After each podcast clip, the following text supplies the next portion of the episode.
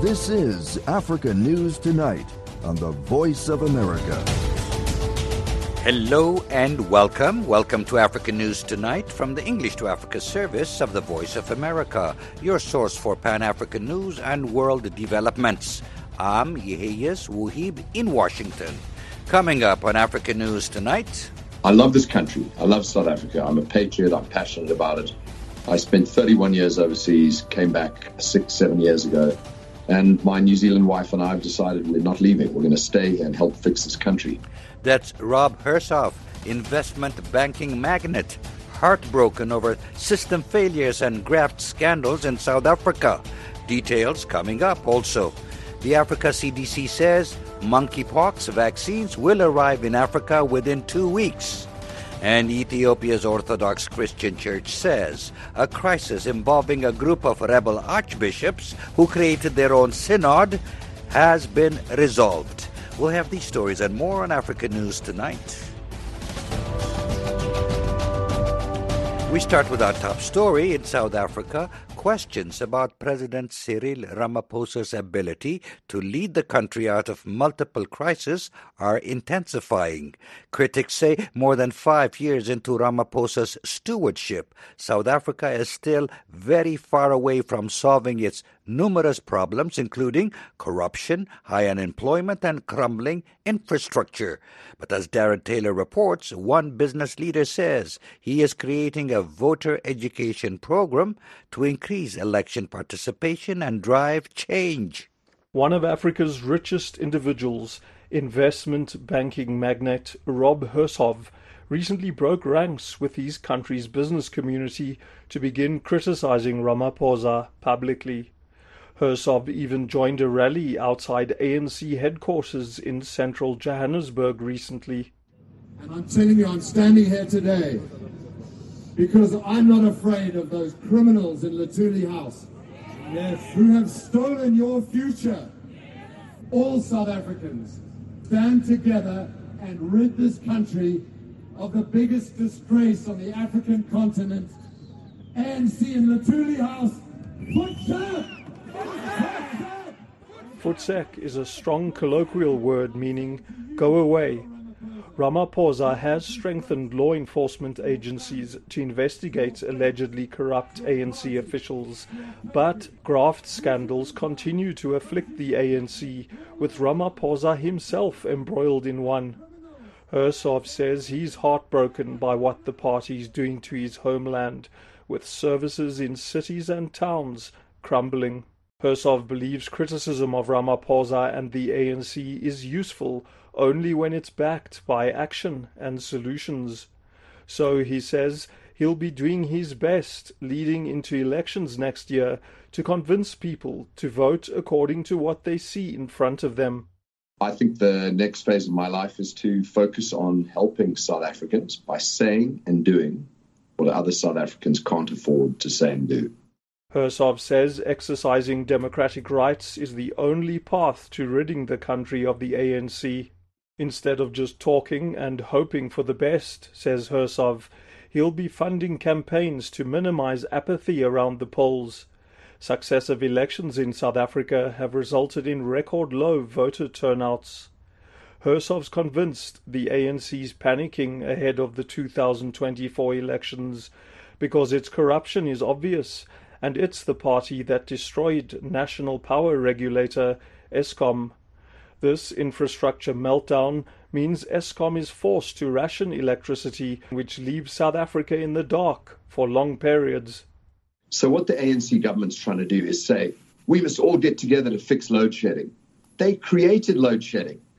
Zuma has the reputation of being the most corrupt, useless president we've ever had. But Cyril will be the president that let the lights go out in this country. Ramaphosa spokesperson Vincent Magwenya insists the president will prove his critics wrong. He says Ramaphosa will end the electricity crisis by investing in renewable energy and has already begun reconstructing poorly managed ANC run municipalities. Magwenya says the president's job creation strategies will soon create employment for 2 million young people. For VOA News, I'm Darren Taylor in Johannesburg. The United Nations Global Fund for Education in Emergencies, with the title Education Cannot Wait, is seeking $1.5 billion to provide educational support for 20 million of the world's most vulnerable children over the next four years. Lisa Schlein reports from Geneva. Education Cannot Wait, or ECW, reports 222 million children and adolescents are missing out on an education because of conflict, climate change, displacement, and other crises. It says more than 78 million are out of school altogether, noting that 84% of these children are living in just 10 protracted crises. Eight are in Africa. The UN agency works in dozens of countries on five continents. Education Cannot Wait Director Yasmine Sherif tells VOA the largest proportion of its budget goes to sub Saharan Africa. When it comes to education, 90, 90, 90% uh, of children and adolescents in sub Saharan Africa cannot read a simple sentence. We are dealing with challenges of this kind, as I mentioned, Horn of Africa, we have the Tigray situation in Ethiopia, the Democratic Republic of Congo. Sherif spoke on the sidelines of the ECW's annual two day conference, which began Thursday in Geneva. She says ECW has provided education to three and a half million children and adolescents in these and other countries in sub Saharan Africa. Our multi year investments are uh, designed to provide a holistic, inclusive, continued quality education, meaning uh, infrastructure, school feeding, uh, empowerment and training of teachers, uh, protection, um, water and sanitation. It's the whole spectrum of, of, components that are required to ensure proper learning outcomes. She says girls' education often lags behind that of boys because of discrimination, gender based violence, and other obstacles. To overcome the barriers facing them, she says every investment ECW makes in education must include at least 60% girls. We also make sure that the curriculum and the teachers uh, are, uh, are gender sensitized so that you give uh, girls the power to speak up in the classroom, that they are attentive to the treatment of girls. Uh, so that we can shape a new generation of, of, of, girls leaders. Sherif says investing in education is the best way to end poverty and to achieve gender equality, as well as peace and security. Lisa Schlein for VOA News, Geneva. Ethiopia's Orthodox Christian Church says a crisis involving a group of rebel archbishops who created their own synod has been resolved. The French news agency AFP says the three, who had set up a rival body in the Oromia region, have apologized after face to face discussions. The move has led to protests by supporters and opponents of the church in recent weeks, in which at least 30 people were killed. The men who were excommunicated last month will be reinstated. According to the news service, the announcement follows a meeting yesterday brokered by Prime Minister Abiy Ahmed, who also comes from the Oromo community. The breakaway bishops had co- accused the church of discrimination and cultural hegemony, saying followers in Oromia are not served in their native language, a claim denied by church leaders. A statement by the church yesterday said it will provide resources and expand services in Oromo, in the region, and other areas of southern Ethiopia. Nigeria's President Muhammadu Buhari has again extended a deadline for old currency notes to remain legal tender following violent protests over a shortage of cash. In a nationally televised address early today, Buhari said the 200 naira note would be allowed back into circulation until April 10th, but higher value old notes would not.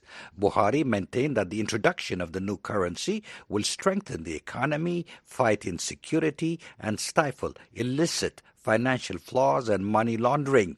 Nigeria's central bank introduced a new currency late last year, but only gave citizens a few weeks to exchange old bills for the new, sparking out- outrage. On Wednesday, protests over the cash squeeze hit four Nigerian states, including Edo, Kwara, Delta, and Ibadan. In the Eastern Democratic Republic of Congo, the M23 rebels have been fighting government forces for several days. Reporter Jafar Al Katanti is in the eastern city of Goma and has been following the fighting. He spoke with my colleague Kate Pound Dawson a short time ago and says the fighting comes as the government starts preparations for elections in December. Fighting are now located in Masisi territory in west of the city of Goma. In the beginning of this week, rebels was around 30 kilometers west, northwest of Goma. But now uh, the FRDC are pushing them and now fighting. At this moment, FRDC has controlled Kingi and fighting are around 40, 45 kilometers northwest of Goma. And this created another group of many IDPs in, you know, uh, during the first period of the war, IDPs was in north of Goma, Kanyaruchinya and Nyiragongo territory.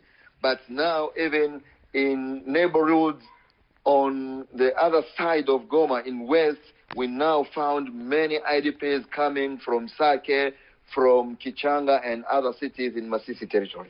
Do we know anything about the number of casualties from this latest fighting, either among the the soldiers or the rebels, or even among uh, the the residents of the area? Uh, there is not enough information uh, on that since you know uh, rebels are not communicated as well, and also FRDC uh, both of them are keeping secret uh, the, the operation. But when talking about civilian, also the civil society has not records as people are fleeing in many directions. So even the government of DRC cannot give the real number of casualties. Now, this fighting comes as the DRC government has begun registering voters for this year's elections. The registration has begun in, in North Kivu and Ituri and other areas where there's been a lot of violence. How is the registration process going? Uh, this is a big challenge of the Congolese government. Now, today they launched the process, the electoral process, by uh, registering locals for the election. But the question still, how uh, do they plan to organize election when North Kivu and Ituri has many areas under rebel controls? And here we are talking about ADF who control a large part of North Kivu and Ituri, and then M23 which control uh, Masisi, Rutshuru, and Nyiragongo. Even when talking about it with IDPs, people from those territory under rebel control, they are asking themselves why the government of DRC chose election than fighting or uh, bringing peace in their zone and then talk about election. That was journalist Jafar Alkatanti speaking via WhatsApp with VOA's Kate Pound Dawson. You're listening to Africa News Tonight on the Voice of America. Tunisian rights group claim the government is cracking down on migrants from sub-Saharan Africa and allowing hate speech against them on social media. A statement by 23 rights groups called the Tunisian Forum for Economic and Social Rights says more than 300 migrants have been arrested and put on trial in recent days. The French news agency AFP says they say some were arrested after simple identity checks or after attending court hearings to support relatives.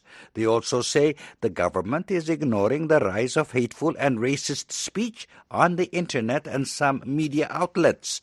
And they say European migration policies are turning Tunisia into key participant in monitoring migration routes in the Mediterranean and returning them to Tunisia. The human rights groups say the government must strive against hate speech, discrimination, and racism and intervene to guarantee the dignity and rights of migrants. Experts say the U.S. has raised its level of involvement in Libya in recent weeks. The most prominent manifestations of this interest include recent visits by CIA Director William Burns and other high ranking security officials. Ambassador David Mack former Deputy Assistant Secretary of State and a senior fellow at the Atlantic Council, explained to VOA senior analyst Mohammed Al Shinawi the growing American interest in the Libyan crisis. Well, in the larger strategic assessments of the United States, Libya is more important to our Western European allies than it is to the United States. It's obviously more important to Tunisia and Algeria and Egypt than it is to us, but we are trying to play a supportive role for their interests.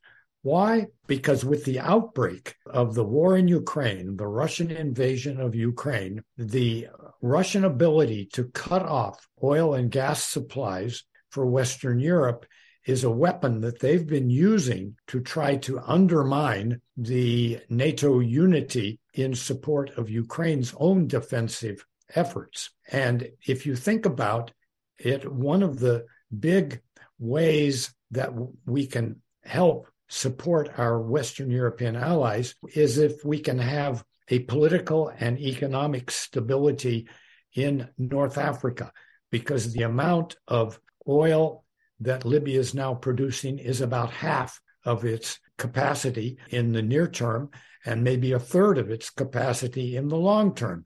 So it could ramp up its oil production rather quickly. It could also have a second gas pipeline to Italy, which would enable Italy to be more independent of Russian pressures. And if you put Moroccan phosphates together with increased gas supplies and gas production from Algeria and Libya, you could also enable the world to become less dependent upon fertilizer coming from Russia, which is another way in which the Russians have tried to create pressures in Africa and in the Middle East, create pressures by constraining the amount of both agricultural products and fertilizer that goes into the world markets. The US and the UN have been encouraging Libyan rivals to work together to hold elections this year. Is that feasible?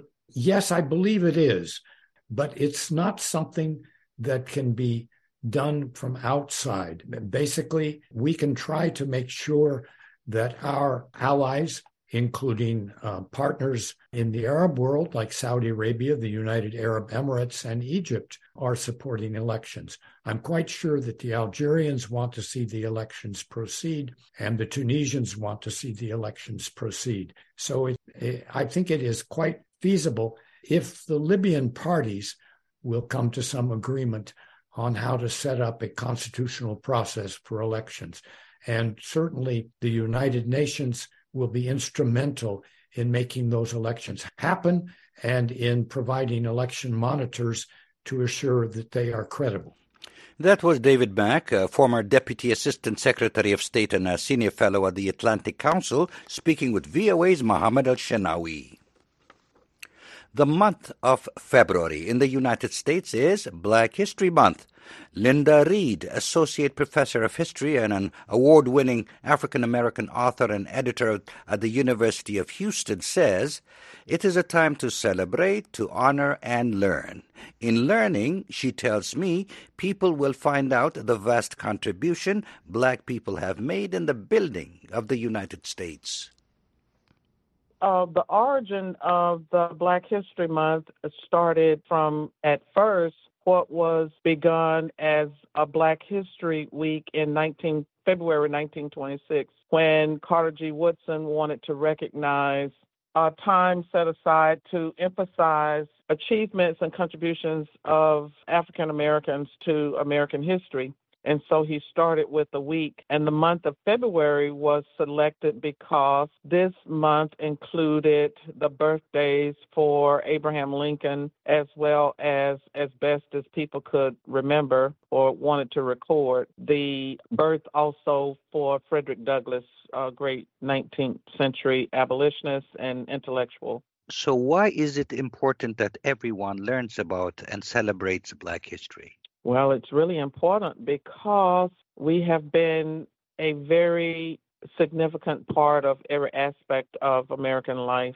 Everything that you can think about culturally, uh, intellectually, physically, you know, we have been present, we have been there, we have contributed. Another way to say it is that we, uh, people from Africa in America, have contributed with our blood, sweat, and tears so the era of uh, slavery and the civil rights movement, that kind of stands out when people actually focus on Black history? Yes, it stands out because it's just quite substantial that a group of people who had been so severely oppressed would be able to make such significant strides in all aspects of American life. A month is not enough time. Every day we need to emphasize the importance of these people who were forcefully brought from Africa, who assimilated against all odds, and also excelled in a climate when the obstacles were very large. Dr. Dr. So, Reed, you mentioned uh,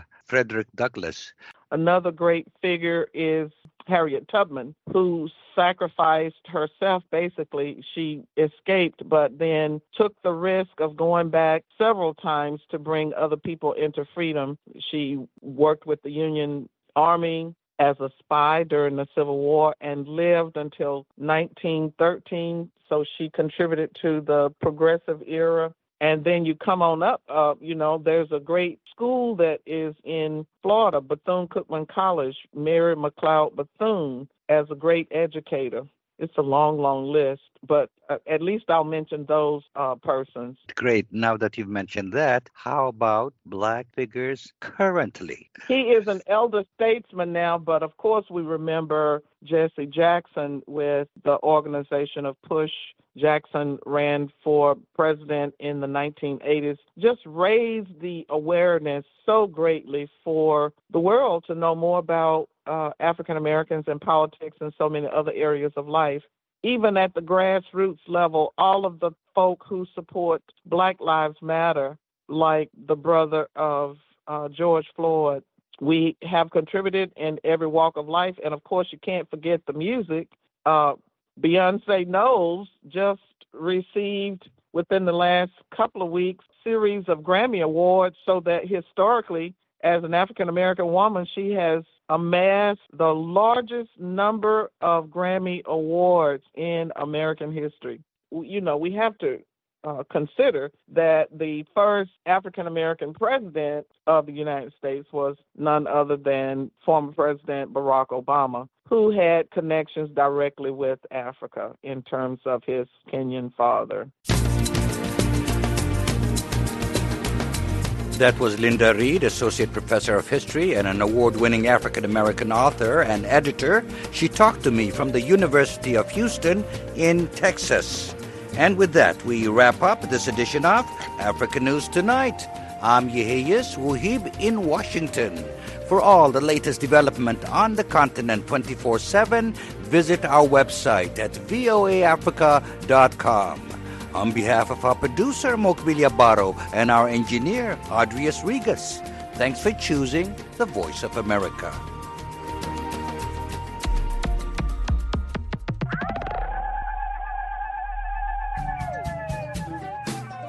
Hello. This is Heather Maxwell, host of Music Time in Africa. Join me every Saturday and Sunday for an hour of awesome African music. Wake up, dance this music. Like to stay on top of new music trends? Breakout artists? New releases? Maybe you just love the classic styles and artists of the past.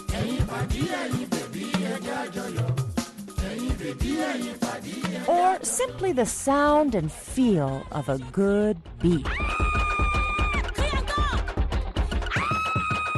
Whatever your pleasure, you can get it every week right here on Music Time in Africa. So join me on your local FM station